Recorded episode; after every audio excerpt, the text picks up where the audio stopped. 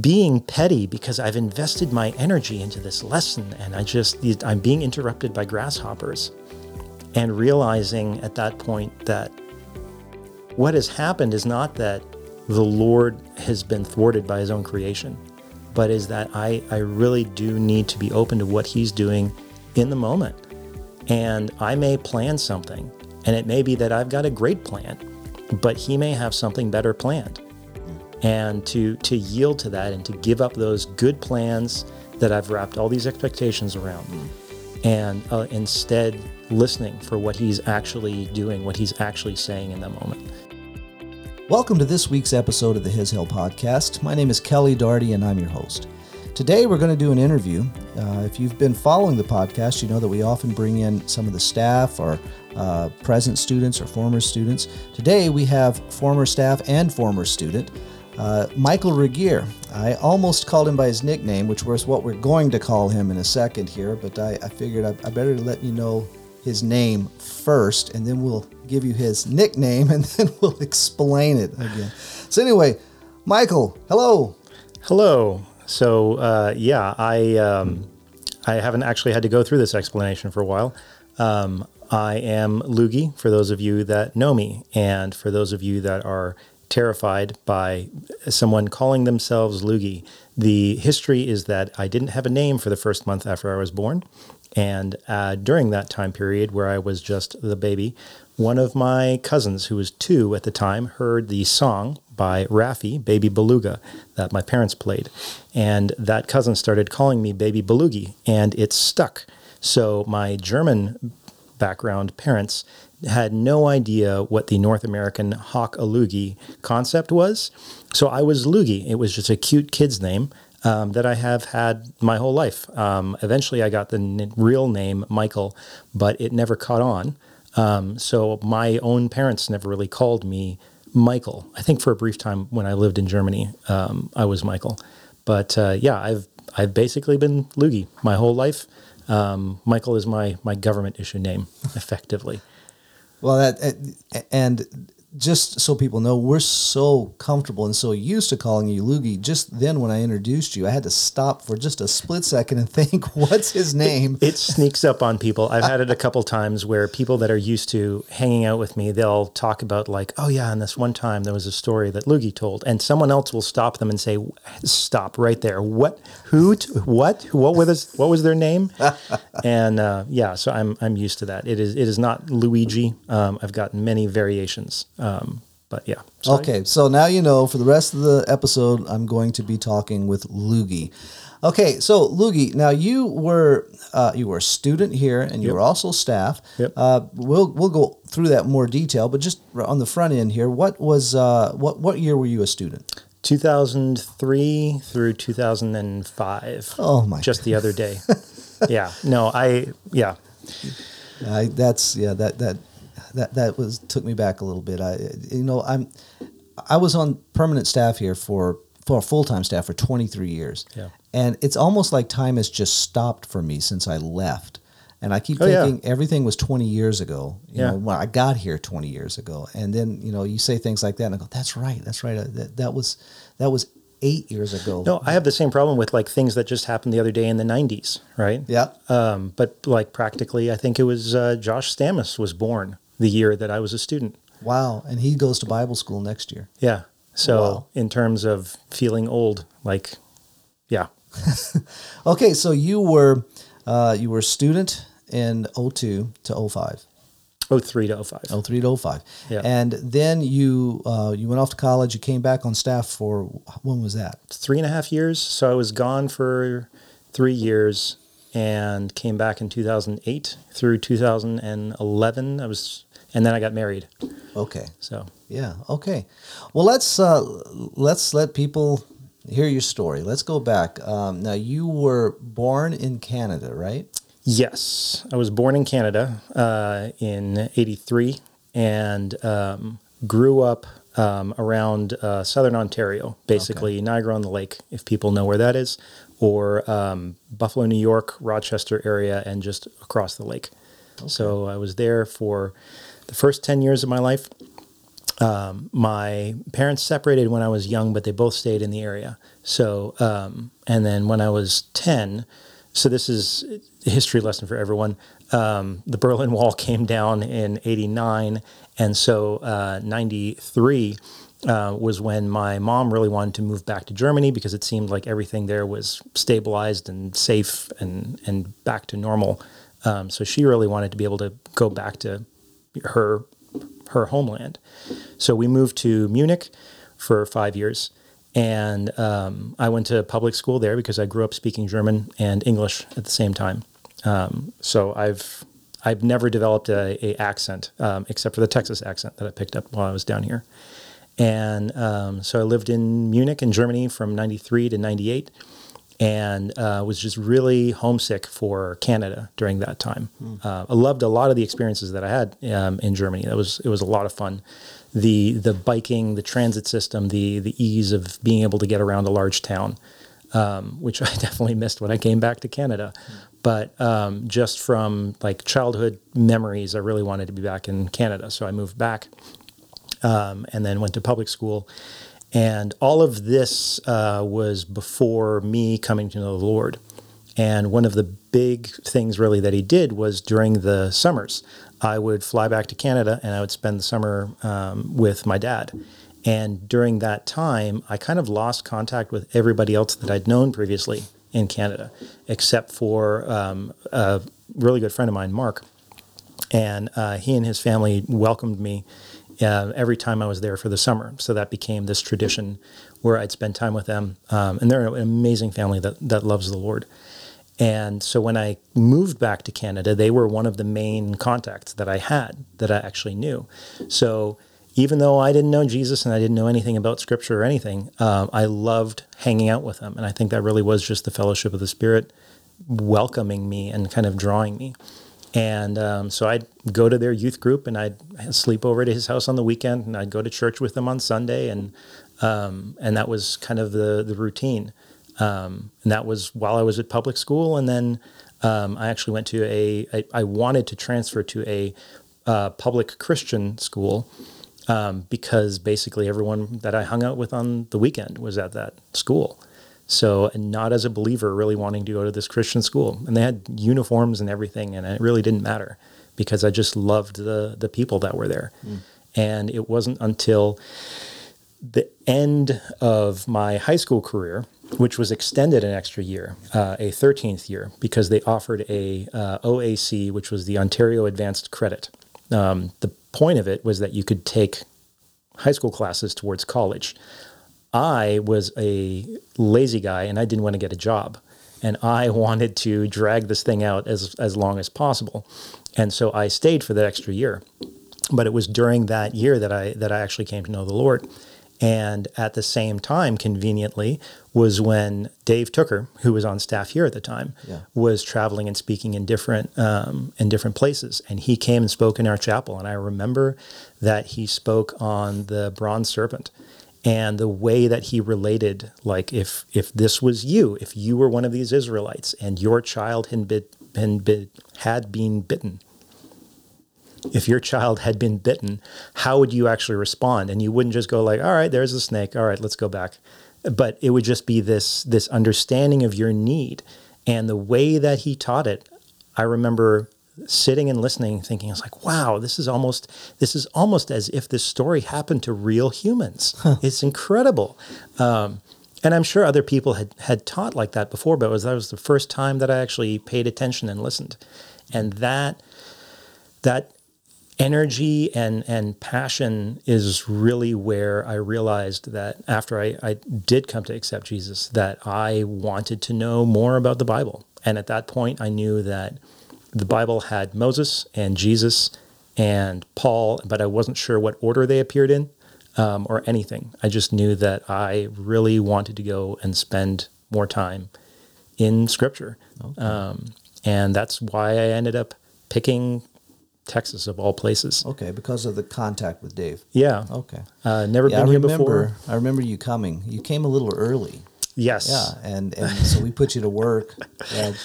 Renovating Herb's house at the time. Yeah, Okay. um, the the addition on the Wolgamuts. That was um, so. That was a trip that I took down with my dad. He drove me down. So we we crossed at Detroit into the United States, where I had my um, my student visa, and we took a detour over the Grand Canyon um, yeah, and a Yellowstone. detour. yeah. So we, I don't even quintupled our driving time or something like that.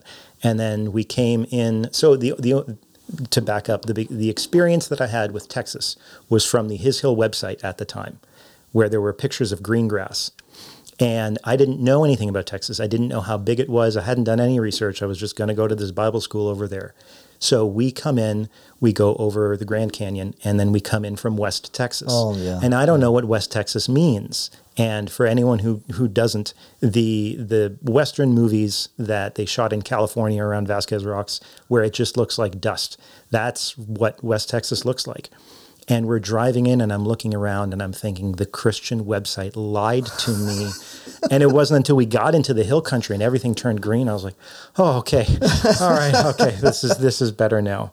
Um, Yeah, we get students that will come in the wintertime. And, Yeah. and they, you know, they're looking around saying, "Wait a minute, the website." And say, "Yeah, well, wait, Just It's give it a minute. We have to wait for the spring." give it a minute, yeah. Now, you said your your mother moved. Both parents are German, right?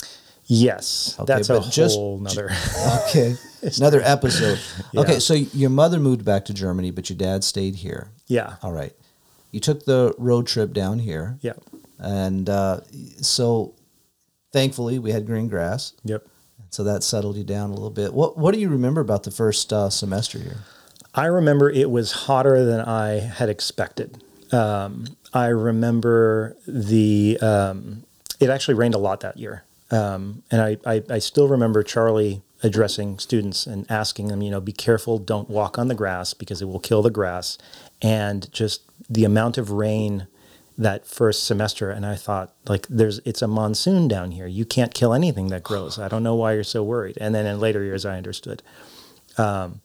I remember enjoying the classes uh, the way that it was taught and the way it was related, the questions that the the teachers even asked and kind of prompted was something that I hadn't really expected. Um, asking questions that that were difficult from the text and addressing things like reading through sections of scripture and then people saying things like so reading that like isn't this surprising that god would allow this? Doesn't he love these people? And me thinking is like "O- o- okay i would ask that question but you're teaching this material. Are you allowed to ask that question?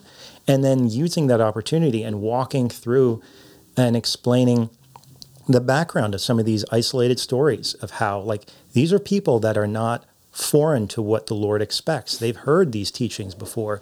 This is the the nation of Israel. They've got the following kings or prophets that have come before and they've heard the message and they they understand fully and yet they are choosing disobedience. And the Lord is also while these different things are going on, he's protecting them. He's providing for them. But he is not just allowing and giving his approval to their behavior. It is the, the sin that they are acting out remains sin, but there is still grace in that.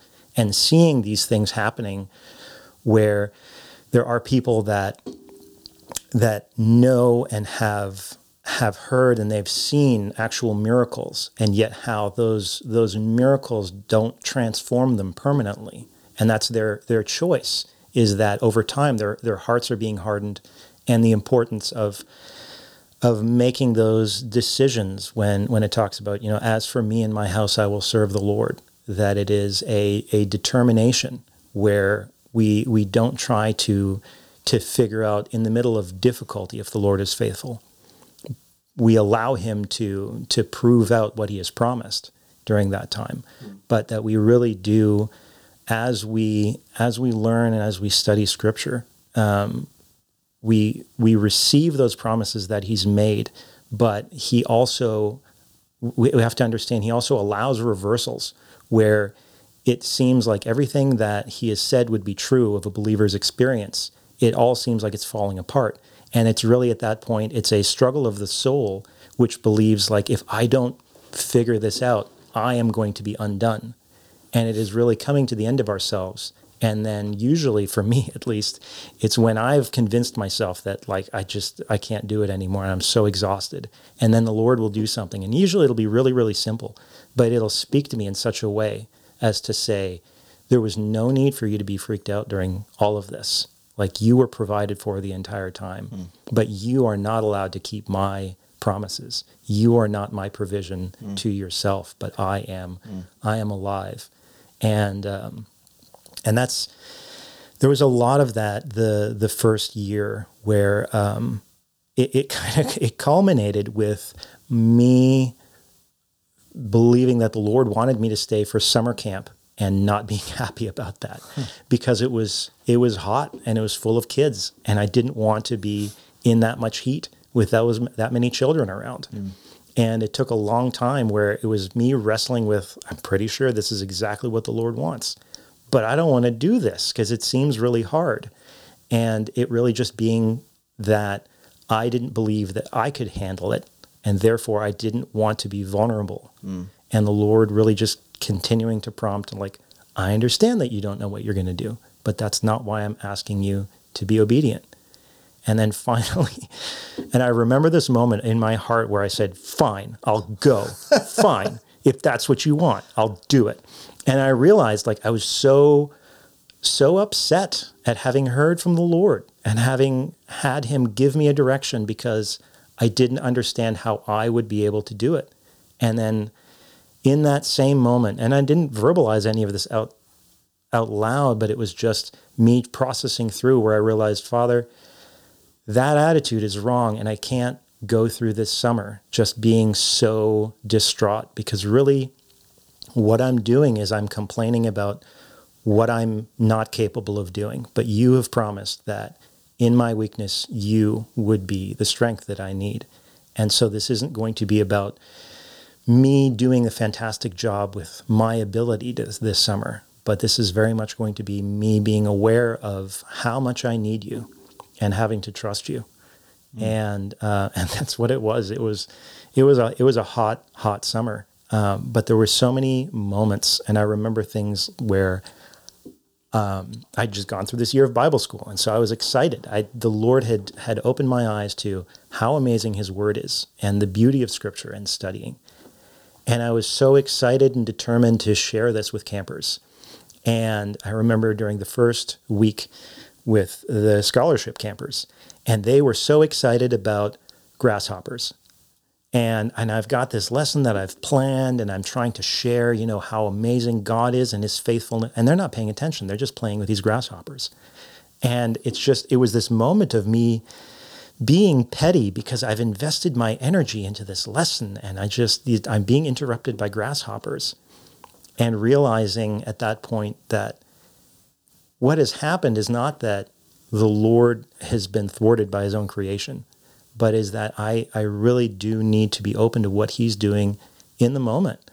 And I may plan something, and it may be that I've got a great plan, but he may have something better planned. Mm. And to to yield to that and to give up those good plans that I've wrapped all these expectations around, mm. and uh, instead listening for what he's actually doing, what he's actually saying in that moment and um, and I think that was the that was the thing that blessed me the most over over summer camp mm. is just very much being in a place that I wasn't comfortable with, and it was really just like the the physical humidity and, and heat, and then playing Gold Rush in that heat on top of it, and just sweating and sweating and sweating, and in the middle of that, seeing the Lord work in so many of those campers' lives and then in my own heart and realizing like I'm I'm not here because I'm amazing. It's not well, thank goodness that Lugi showed up because otherwise what would we do? But it really was just what am I bringing? I'm I'm bringing a a complicated assortment of issues in myself and an awareness that I have Jesus and that I need Jesus. Mm. And and him working in that, and it was usually in, in ways that I that I hadn't expected. Um, and even during that that that summer, wanting to stay for the second year program and having no idea how that would work. Um, that was that was a that was something else that was incredible because at that point my my mom didn't know the Lord. Uh, as a side note, she came to know the Lord not in a planned way on my part, but she came to know the Lord seven years to the day after I did. Oh wow! Which was just it, it, something that I hadn't really appreciated until I went to write it in my Bible, Hmm. and I went, "Wait a minute, I know what that date is." So we we we share a salvation birthday in that sense. But at the time, um, when I had said that, yeah, you know, I, I want to stay for this summer camp, she said, no, "You you can't do that because you say that you're going to stay for second year as well." Well, how like where's the money going to come from that? How is that going to work out? And I I was just really frustrated with that. And I remember going back to the mailbox here in the office, and someone had written a verse reference on a piece of paper. And at that point, I thought, okay, this is going to be, you know, something that says, you know, what you're planning to do, that's the right thing. You know, you, you believe the Lord wants you to stay for camp, and so that's what you have to do, and don't listen to your mom. And so I'm going to read whatever this verse is. I don't know what this Ephesians 6 is, but I'm going to open up my Bible and I'm going to read about how this is going to say that the Lord straightens the pathways of the righteous. Mm-hmm. And instead, I open to children obey your parents. And I and I go, well, now what do I do? like this is a catch 22. Lord, I believe that you have put it on my heart to stay for camp and you've worn me down. Like never mind working in other people, you've worked in my own heart, which is an amazing thing to witness for myself. And I'm willing.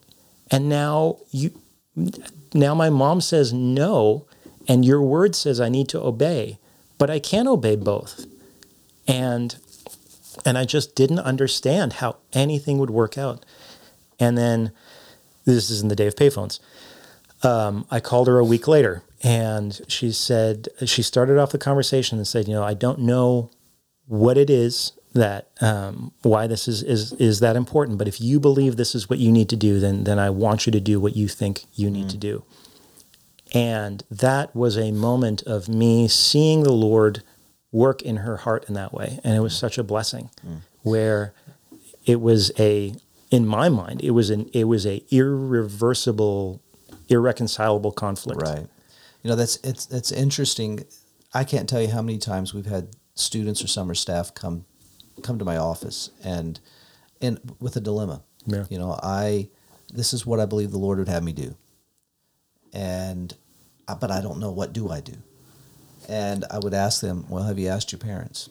And I've several occasions they would tell me, "Oh, Kelly, no. I mean, they're not believers. Yeah. Or it, we have a hard relationship. It's not going." And I said, "Well, here's the thing. Scripture's pretty clear about this. Yeah. You know, to to honor your parents. And so why don't you just pray about this? Ask your parents and trust the Lord." Mm-hmm. And I can't remember one time where they did not come back and say, Kelly, you wouldn't believe. You wouldn't believe what my dad said, what my mom said. You wouldn't believe this. And, you know, and it was, I think it was just a neat thing for them. It was sure, certainly was for me to see them come to that realization that the Lord means this. You know, I mean, I can trust Him for these things. And it, you know, it, it may be that you're, you know, for some people, the, their parent would tell them to do what it is they don't want to do, but but they find that there's a blessing in doing that Yeah. and, and trusting and trusting Him. So that's a neat story. I appreciate that, and and also the the whole thing with what you were learning in summer camp. I, I just you know all of our alumni are going to laugh at this, but it just makes me think of Galatians two twenty. You know, it's the, the fleshing out of Galatians two twenty, not just you know the the the theology of it. You know that mm-hmm. it's it's no longer I who live, but Christ who lives in me. Paul, when Paul said that, he really meant Yeah. that Christ was living through him. Yeah. and it it was for him to, by faith, you know, to to go with Christ and Yeah. and to see his faithfulness that he's really doing these things. And that's it's an amazing story because I remember your attitude while you were here and it was always a positive attitude. You were always, you know, what what the what the Lord was showing was always something of encouragement, which again I think is you know the Lord's faithfulness. You know, yeah, I, I didn't, I don't really remember you any more than anybody else. You know, saying, "Boy, it's hot." You know, I mean, even even those of us who lived here for years, is Yeah. that you know, it's it's hot, yeah. And I was telling, uh, we had a we had a student here um, last um, Anna uh, Koch well, um, on the last episode, and she was she's going to stay for camp, and I told her, well, Charlie tells because she was concerned about the heat. So what Charlie tells the the whole summer staff just dress to sweat, Yeah. and you'll be okay. Yeah. it's and that's that's funny, but it's true. You know, if you if you just expect it and you dress for it, you're good to go. Yeah, no, it really is, and I think that's it's it's a it's an incredible blessing, not because it's it's camp and not because of the location, but because we have these these assumptions about like as long as I'm not in a circumstance that looks like X, Y, and Z, I'll Yeah. be fine. Yeah. Because if I am in those circumstances, I know myself. I've lived with myself my whole life, and I know how I will respond, and it won't be pretty. Yeah. And the Lord often takes us into those circumstances. And then we see a change in our own hearts that we didn't plan. And at that point, it is really a freeing experience because someone, sometimes in those in those moments, not always, people don't always notice when the Lord is working in your heart. And sometimes that's a revelation that He has just for you. But there'll be times when someone will say, you know, like, hey, when you did that, whatever it was, like that was that was a real blessing to me. And so much of the lead up of of the of the turmoil in our own soul sets us free from believing that you know we did that Yeah. yeah, it was me and and especially with camp there's so many times when someone would say you know like hey thanks for for doing whatever and and just having this response in myself i'm like i'm i'm I'm glad you're, you're welcome, but that wasn't my fault. like, I'm glad that you were blessed, but I definitely didn't cause that. Like, Yeah. that was, you need to understand the day that I had and how that was definitely the Lord. Mm. And I want no part of any kind of honor and glory because I wasn't ready to do whatever. And that, that hasn't, that hasn't really changed over the years. and, and it's a life lesson. yeah. Yeah, and I think that's uh, we we encourage our students to prayerfully consider staying for camp. And it's not just because we need people to stay for camp, but on a very consistent basis, we will have the summer staff who have been here as students at the end of summer tell us it ha- it would not have been the same year had I not stayed for camp Yeah. that camp and, and that was that's been our encouragement camp is just in this incredible practicum that's just laid right in your lap after nine months of being taught Yeah. that christ is your life Yeah. and it- it's it's really fun to watch and, and to see how the lord uses the summer staff in these kids lives. You know they come here from and, it's all walks of life. For the listeners that don't understand what our summer ministry is like we have uh, we have kids come to us for 10 weeks all the way from six years old for day camp all the way up to the last year of high school. And they so all the way up to 18 and th- they come to us from all walks of life. We have kids come from they're, they're scholarship campers. They you know they come from uh, lower income families, sometimes from gangs. Uh, they and then we have the other end of the spectrum where we have butlers drop off campers and you know professional athletes bring their kids up here. So that all these kids from all walks of life, and a lot of them are not Christians. They're and uh, they, you know they're they're not part of evangelical churches or families. They just hear about his hill. They hear about the activities, and uh, some friends maybe come, so they come. And so we have all kinds of people here: believers, non-believers. We have poor, rich, and it's it, and it's it's just so profitable not only for the camper, but also for the staff very profitable and and things that we that the Lord teaches us during those three months that uh, that go on for a lifetime. Yeah. And so anyway, um, now you ended up staying for a second year. Yes. Okay, now where did the finances come for that? I never found out except that um, at the time Herb called me into the uh, the office and said that um, that I was it was going to be paid for, and that um, that whole second year that the finances were taken care of, which was amazing because it was something that um, I didn't understand where it was coming from, and as a um, al- also there's the whole dynamic of not being a, a citizen of the of the country where the Bible school is located in. Um, as a Canadian wanting to spend time, even though like right there, adjacent neighbor. As a Canadian wanting to spend time in the United States, I can't just go to the border and say, "Hey, I'm coming in and I'm going to be here for a long time," and you're going to be okay with that. you, you have to show, and then they want to know, like, what are you doing? Like, how are you going to live? Are you just going to be mooching off of people, Yeah. or? And so you have to, you basically have to show, like you, especially for what I remember from from Bible school and from college afterwards as well you have to upon entry show that you have the money that's going to be needed. You don't have to pay it all at once but you have to show how it's going to be available and at hand. And that was one of the things where i'm like i don't i don't have anything. Like this isn't and it, and it was it was this simple thing of of the lord saying like what do you have? Like i i, I, do, I don't i don't have it. Okay well can you go forward? And i think a lot of that is is a is a struggle that he's aware of that we have, but he brings us through that where we're aware that like you need 10 things to go and do whatever. Mm. You know, how many do you have? 3 if you're lucky. And and our our our inclination is to say, well, I must wait until I have everything that I'm aware of that I need. Yeah. And after those things have been checked off, then I may go forward. And oftentimes the Lord says, no. Mm. You're like, but I can't. And he says, I'm not worried about that. I am has sent you.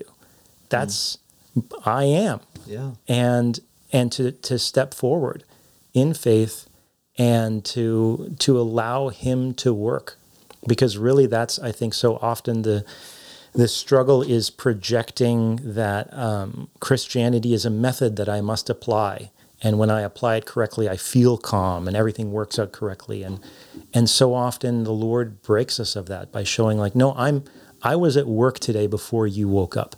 I, I love the verse. This isn't the full context, but especially this the past two years that um, I slept and I awoke because you sustained me, and um, and there is so much in that that we that we don't appreciate. And it's not that he is so upset that we don't appreciate all of his provision. I don't know that we have the capacity to understand Right. everything that he does, but that especially since becoming a parent, that he he wants us to rest and the reason he wants us to rest and not be so worried is because we are his children that he he created parenting and he created children and he created that relationship. And some of it is just so that we as humans would be able to understand the interaction that we have with him that our heavenly father cares for us. Okay that's great. It's like no understand when uh, we've, i've got three kids now which is surreal because i feel like i feel like a tall child at times. And there are things that they worry about and i just want them to understand like no it's okay. Like you just just go to bed and it's and it's things like well i left my bike out by the tree i'm like i i understand. You are not getting out of your bed right now but i'll go get it. And just mm-hmm. don't worry about it.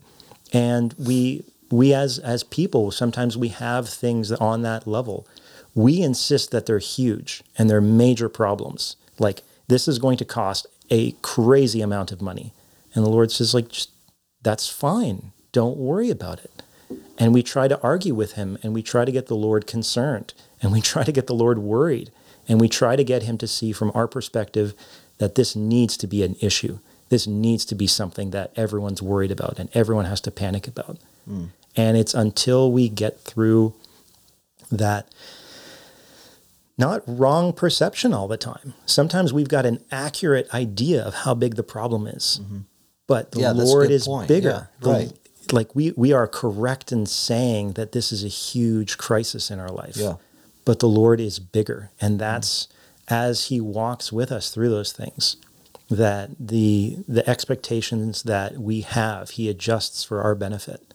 And I think it's it's I think it's it's important to understand too that trusting the Lord in those times will not always mean uh, it's it, it'll be easy, or it's without Yeah. a battle, or it's without emotions. You know, Yeah. but because sometimes you know you can feel like well I'm not trusting the Lord, or you're not, or, or we can tell each other "Hey, you're not trusting the Lord. Well, what do you mean I'm not trusting the Lord? Well, you're you know you're all upset. You're you know so well, wait a minute, this is pretty heavy. You know, Yeah. um, and you know, I think about Christ in in the garden. You know, with, with, Yeah. the, with the, the, just all that was on him at that time. You know, if there be any other way, yet not my will, but yours be done. I mean, Yeah. it was it, it, it was a uh, it was a heavy it was a heavy thing to go through. Yeah. Uh, it was very real, but his confidence was in the Father. You know, in, in Hebrews, you know, he, he prayed to be, you know, saved from death. And when you do a word study on that in chapter five, it means to be saved from within.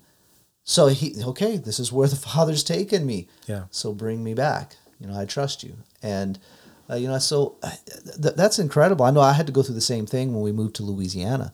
You know, knowing that this is what the Lord has, there was no doubt in our mind and he was he was very clear about that.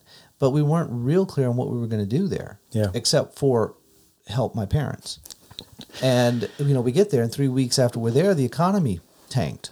You know, it Yeah. all was dependent upon oil, and the oil just crashed. Yeah. So th- now what? And and I remember from the very first quiet time I had with the Lord there, you know, after teaching in a torchbearer school for three for twenty three years, Yeah. Christ is your life. It's about Him, not you. Now trust Him and walk with Him. The Lord very clearly asking me in the very first quiet time, and everyone after that for six years, Kelly, do you believe I'm sovereign? Mhm. And I remember sitting there saying, Yes. And it says, though he's saying, No, no, I'm not asking you for the right answer. I'm asking you, Do you believe that I'm sovereign? Yes. Okay, can I take care of this then? Of course you can. All right, then let me do it. Yeah. And you know, it was I think it was it, it wasn't to just sit there and watch it happen, but was to move in what was going on, trusting Him. Yeah. I like what Paul says in Colossians, and at the end of chapter one, I strive and I labor according to His power, mm-hmm. which mightily works within me. So it's you know I, I appreciate these things that you're saying, you, you know, saying so well that you know I cannot do these things. Yeah. I have to trust Him, and more than that, I get to trust Him. Yeah. and and, and then to, to to just move go with him move in what's going on. You know kids are playing with grasshoppers move with the lord with it deal with that you know but Yeah. so that's that's neat. And and you know with the um with the finances i just can't tell our listeners how many times that's happened over the years where a student wants to stay for second year has no idea how they're going to afford it and they believe it's what the lord has. I remember one student was uh, just struggling over this uh, she she believed that the lord would have her stay but she just that her hang up is there's no way she can afford it Yeah. and the day that she said, Lord, I don't know how what you're doing or how you're going to do it, but I believe you would have me stay, so I'm applying to stay.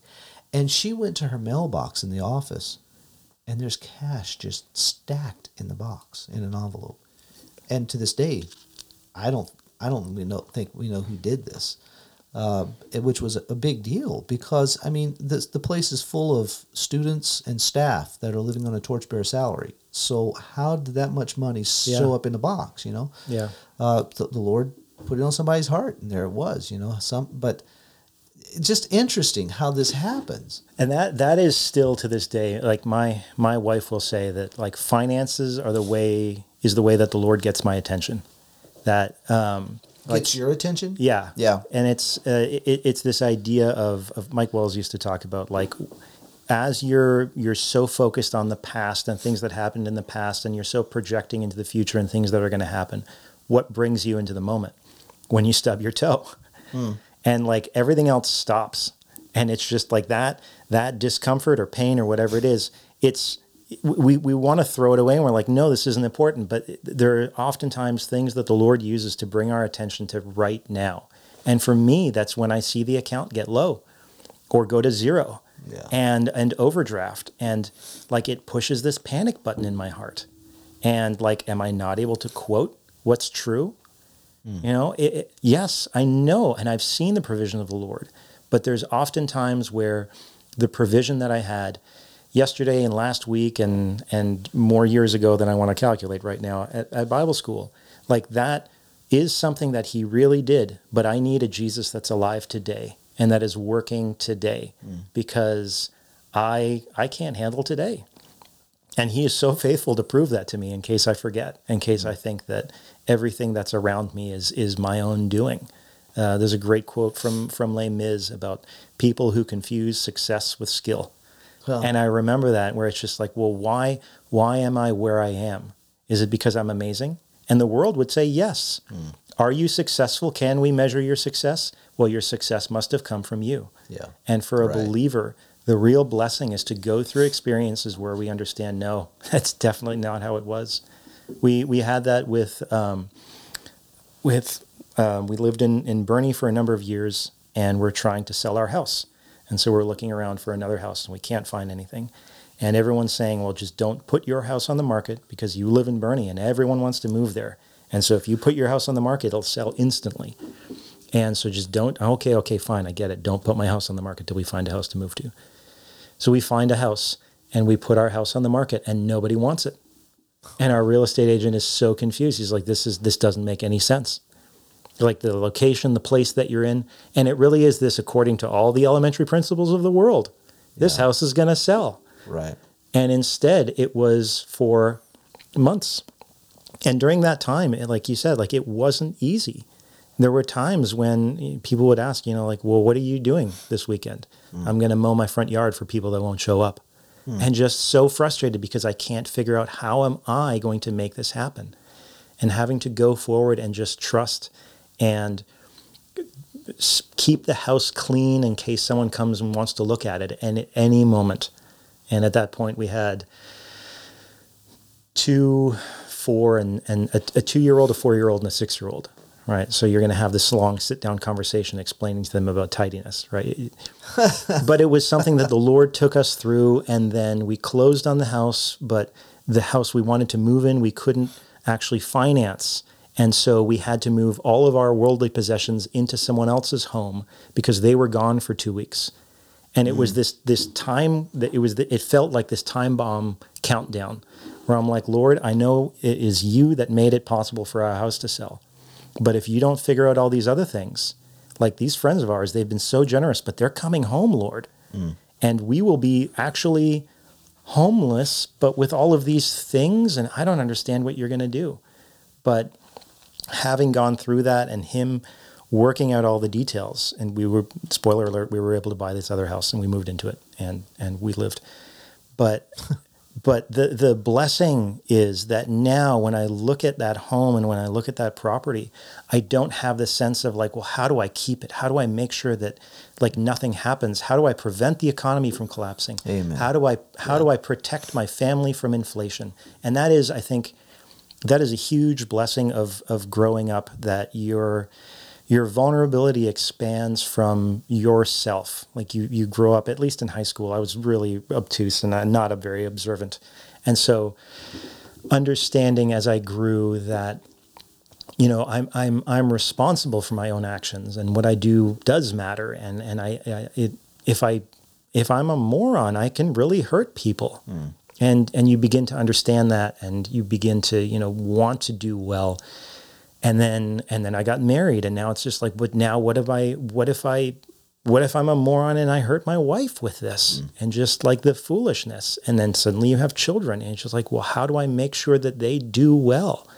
And really there, there's a way that as you experience life you you have one set of experience almost i want to say. And then when you have children you re-experience life through their eyes. And things that i used to enjoy sarcastically i, I enjoy honestly because I, I see how they see things and i want to share in that and i want to give them that sense of wonder. But there's a new degree of vulnerability that's opened up because what if they're harmed by something? And having to take that to the lord and say yes, you you have shown that you can take care of me, but like I'm worried because now I'm responsible for these other people. And Lord, you need to be big enough for that. And that's a that's a completely new way of not being able to reach in directly and and solve things where we have to wait. And that's that is a very very difficult time where we have to be patient and and trust. Uh, we had that a couple weeks ago. My daughter put a shell in her ear because, of course. So she had this seashell stuck way in her ear, and we tried to get it and we couldn't. And I took her to the emergency room, and they tried to get it out and they couldn't. Hmm. And then we were able to schedule an appointment with a, a with a doctor, but it was over the weekend, and we had to just wait. And so it's this prospect of it's probably fine, but what if her ear gets infected and like realistically, like maybe the Lord's plan for her life is that she won't be able to hear out of that ear. That's that's not the worst thing, but I want to protect her. Yeah. Like she's turning five this year. And in in those circumstances, having to be patient and having to believe that, like, Lord, you really are in control of this. And you you your hand is in all of this. Mm. And she wasn't worried. She wasn't discomforted. She didn't get a fever, of nothing. Mm. As far as I think her experience of it is just nothing happened. There was a weekend and you know, and then whatever. This is what we the, did. The going to the doctor was more traumatic for her than anything else. Yeah. But it was my wife and I understanding the the actual need, and uh, and I think that's for for any believer. It's it's not that we we look and we see something that's fake, right? There there's there's all kinds of issues that we can have in our lives that are either real or perceived or contrived. And usually, if it's a contrived issue, it's something that you're dealing with that somebody else is inventing a problem. And sometimes, you know, we, we perceive, but it's not really there. And sometimes there are real issues. And, and the problem is, is that the enemy wants us to stay focused on the issue and focus on the problem and just be absorbed and consumed by it. Right. And Yeah. instead to have to take that and to say, this is really happening, but Father, you remain good. I am not abandoned. I have no idea what's going to happen, but my hope is not that I understand. And at that point to say, thank you. Mm. Thank you for tomorrow, not because I know what's going on, but because I know your heart. You mm. have revealed so much to me, and I know your heart towards me, and I know that I am yours. And I know that my wife is yours, and I know that all three of my kids have trusted you for salvation, and that they are yours in, in the most important, real sense possible. You quoted from Colossians 2 8 earlier, and uh, in, in a great verse, it just applies so well. You know, see to it that no one takes you captive through philosophy, empty deception, according to tradition of men, elementary principles of the world, rather than according to Christ. And, you know, saying that, you know, the Lord uses finances to get your attention, I think it's because you're a man. I don't think that's exclusive to men, but I think most men can can testify to the same.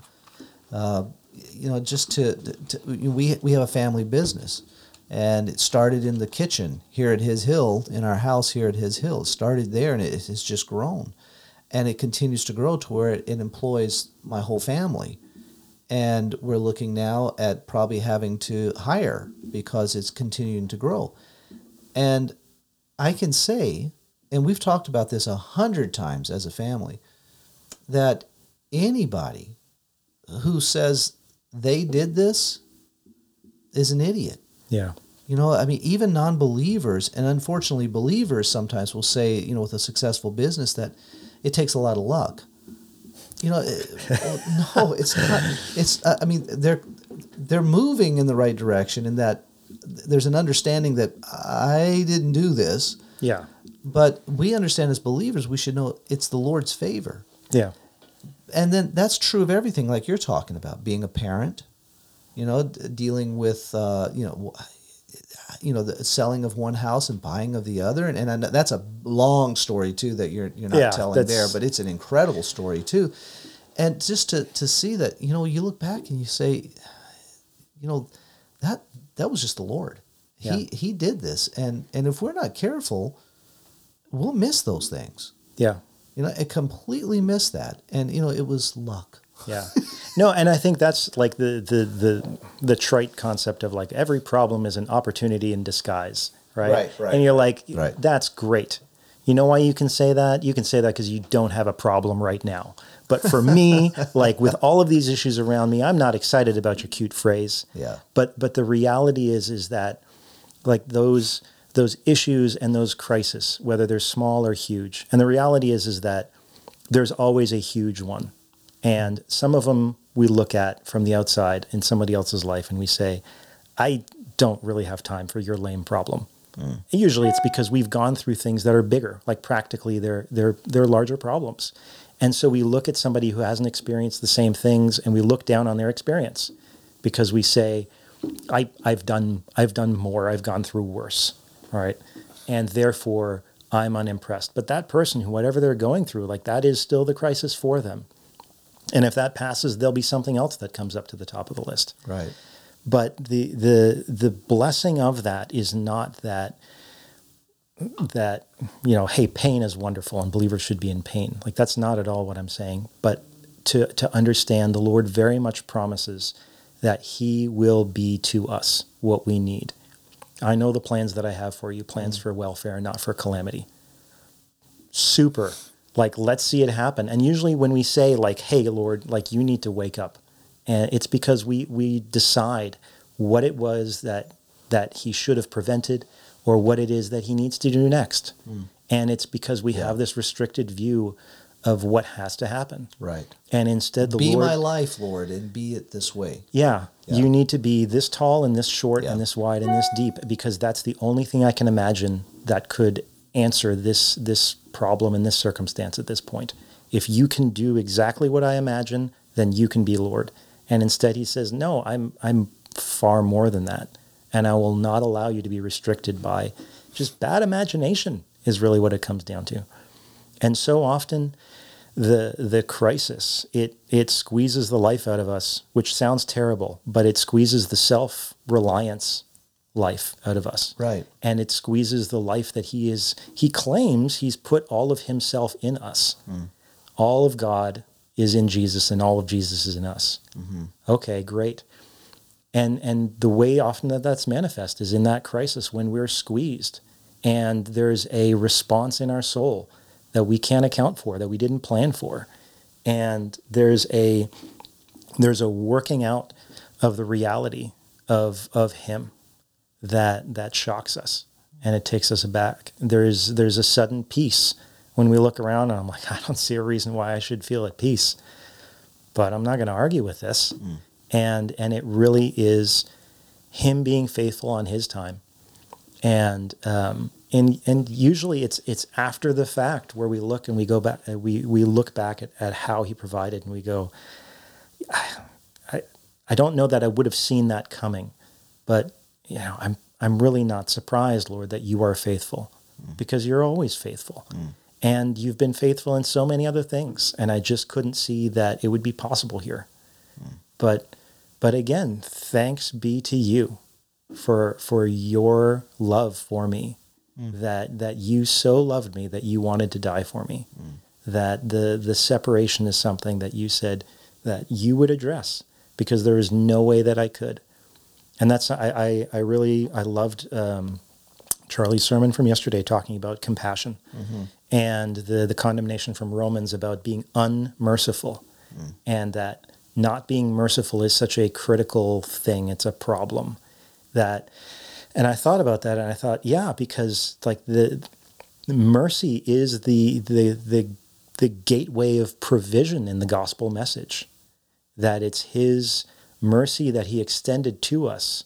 And because of that mercy of him taking on sin and dealing with the consequence of sin and wrath and judgment. And because he went ahead and dealt with that and then therefore it became possible for us to receive him as we have always been made to like that that he made it possible for us to fulfill our purpose. Hmm. And it's one of those things that you go and like well then what do i do here? Like do i just wait? And and in a sense yes yeah we do we we wait for whatever it is that he's going to do next but in the meantime there's always something else to do Yeah. and um, By faith. yeah, by faith. And that's I just wanted to read from from Galatians 3. And it's one of my favorites because of the the kind of note of sarcasm that Paul has in here where he says in Galatians 3, "You foolish Galatians, who has bewitched you before whose eyes Jesus Christ was publicly portrayed as crucified?" This is the only thing I want to find out from you. Did you receive the Spirit by works of the law or by hearing with faith? Are you so foolish? Having begun by the Spirit, are you now being perfected by flesh? And it's this idea of how did we receive the Lord? Well, he prompted and he worked in my heart and he healed me and he saved me. Hmm. All right. So you're an old believer now. And like, so now you got it and now you're going to do it and you're going to figure it out. You're going to cause your children to, to be raised well. You're going to cause them to understand. You're going to be the source of your own finances never drying up. All right. And it, and it really is, it's the same way that in in the Gospels where Jesus meets the Pharisees and, and all these different groups and all of these beliefs that they have, and he keeps raising the bar for all of them. Moses said to you, but I say to you, like, no, like the certificate of divorce doesn't cut it. Like that's that was permissible because of your disobedience, yeah, right. because you wouldn't listen. Yeah. But I say to you, and I think that's that's much of the same dialogue that he has with us in a personal way in our life, where we we can be deceived that we are our own security in some areas. But then he raises the bar and he's like, just keep looking around then. Mm. Hey, um, go ahead and um, make inflation not be a threat to you. Right. And and yeah. he, I, I love history, and that's a real curse right now because I think about like, oh yeah, all these neat things from like when I was a kid and just before about the Cold War, and there was this thing about like I guess like the Soviet Union was was like a real problem in in like Europe, and like they almost fought in Europe, and like and now I'm looking around and my kids have no idea. They they know what the Ukraine is now. Yeah. And I'm looking at that going, Lord, I don't know what you're doing there. I, I know that you're you're still involved. And I know that you're providing. And I know there's there's going to be stories of miracles that we will hear. And thank you. But like how is this going to affect the rest of our lives now? Mm. Like, will this escalate or not? And I think back to, you know, like stuff that I've read from history about like, oh, these silly people about the Cuban Missile Crisis, and they were so worried, but we never got nuked. Right. I know the ending. It's like, yeah, you know what? Moby Dick's not really that much of a surprise either. Like Ahab and the whale never become friends. It, if if you've if you're looking back on it, and I think that's the same thing with Scripture, we can look at these stories and we can say, why don't these foolish people trust in the Lord? They walked through the Red Sea, but yet they're complaining. Like I've gone through stuff as well. And there's times when I, I have a I have a vocabulary pet peeve about miracles versus providence. Mm. And people will say like, "Oh, you know, I, I I drove and I got there just on time, and it was a miracle." I'm like, "No, no, that's that's providence. A miracle is if you know a wasp turns into a hamburger, or a, the concept of justice. Like if if the physical laws of the universe are suspended. But I think providence is so much more amazing because it means that the Lord started working sometimes years or decades beforehand to accomplish something at just the right time. Mm. And that is, I mean, that is the, the culmination of, of Jesus' birth, is that you have the entire Old Testament and everything that has happened. It, it culminates at exactly the right time as he planned. And he didn't suspend his created order every single moment in order to bring about the birth of Jesus. But he was working constantly, and, and that speaks of faithfulness so much more. And for me to appreciate that there are there are things that I can't plan for, but when I see him working, and and and sometimes, and I think this is this is important for believers that we can be so focused on miracles because we can read from the Old Testament how these crazy miracles happened. And we have to appreciate that when there's something that's not the mighty rushing wind, but it's just a quiet voice, that he he plans and he cares in that. And and if if we share, this is something that I often struggle with is that the Lord will put something on my heart and it when I when I repeat it out loud, it doesn't seem like it's that big of a deal because I don't know how to share the full impact of, of what it means to me. But to appreciate that like the Lord is is working in those things and he knows what we each need. Mm. That when the disciples are worried about like, well, how are we going to pay for this tax? And Jesus says, put a hook in the water. Hmm. It's like, what? Like this is not how you pay taxes. Yeah, because you're going to catch a fish and he's going to have coins in his mouth. It's like, no, that's completely not linear. Mm. But he sends the exact fish to the exact line to meet the exact need. Mm. And like at some point, we're going to be in heaven. We're going to figure out, and I'm going to ask, I was like, what's the story of those coins? Like, when did that fish eat those coins? Was it that morning? Like, did is the backstory that like those coins fell out of his pocket and then the fish scooped them up, or is it like there's there's some lesson in history there that that I'm excited to learn, but to appreciate that sometimes the Lord uses very pedestrian and simple things as um, and, and he promises that that you know like he will use the foolishness of the world Yeah. to confound the, the the wisdom Well, and that's and that's the thing that that I think Paul's trying to get to here in Galatians too, Yeah. with what you were reading. You know, in, in, in verse three of that chapter, are you so foolish, Yeah. having begun by the Spirit? Are you now being perfected by the flesh? Yeah. and it's he's talking to believers. Yeah. it is so easy for us to slide into that. You know, to to, to think that my my perfection, my my maturity, comes from me yeah yeah for jesus and and i think that's you know that's kind of been the theme of what we've been talking about the whole time here is that i you know, we- we've got to come to that realization that this life is not about me. It's Yeah. it's all about him. It's what it, we were created for that purpose for his image to be seen. So it's not about me. It's all about him. He simply allows us to live in who it's all about. Yeah. You know for me to live is christ.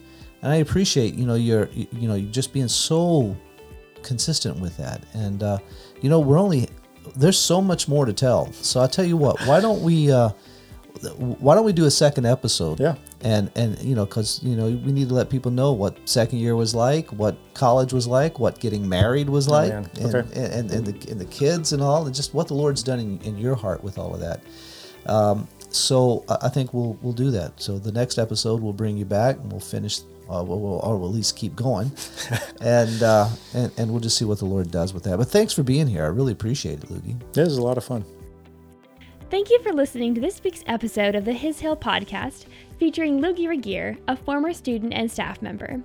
We hope you enjoyed hearing from Lugi and that his words were uplifting to you. Our students are on spring break now and will be returning to us on Sunday. Please pray for the remainder of their time here at the Hill and that they would come back ready to close out this school year well. It's hard to believe we're in the final stretch of Bible school and that camp is just around the bend. Be sure to keep up with us on Facebook and Instagram to see updates from the closeout of the school year and the startup of camp. You've been listening to the His Hill podcast featuring our host, Kelly Doherty and Lugi Regier. Thank you so much for tuning in with us this week. Keep your eyes fixed on Christ alumni, He is for you. I'm Lizzie. See you next week.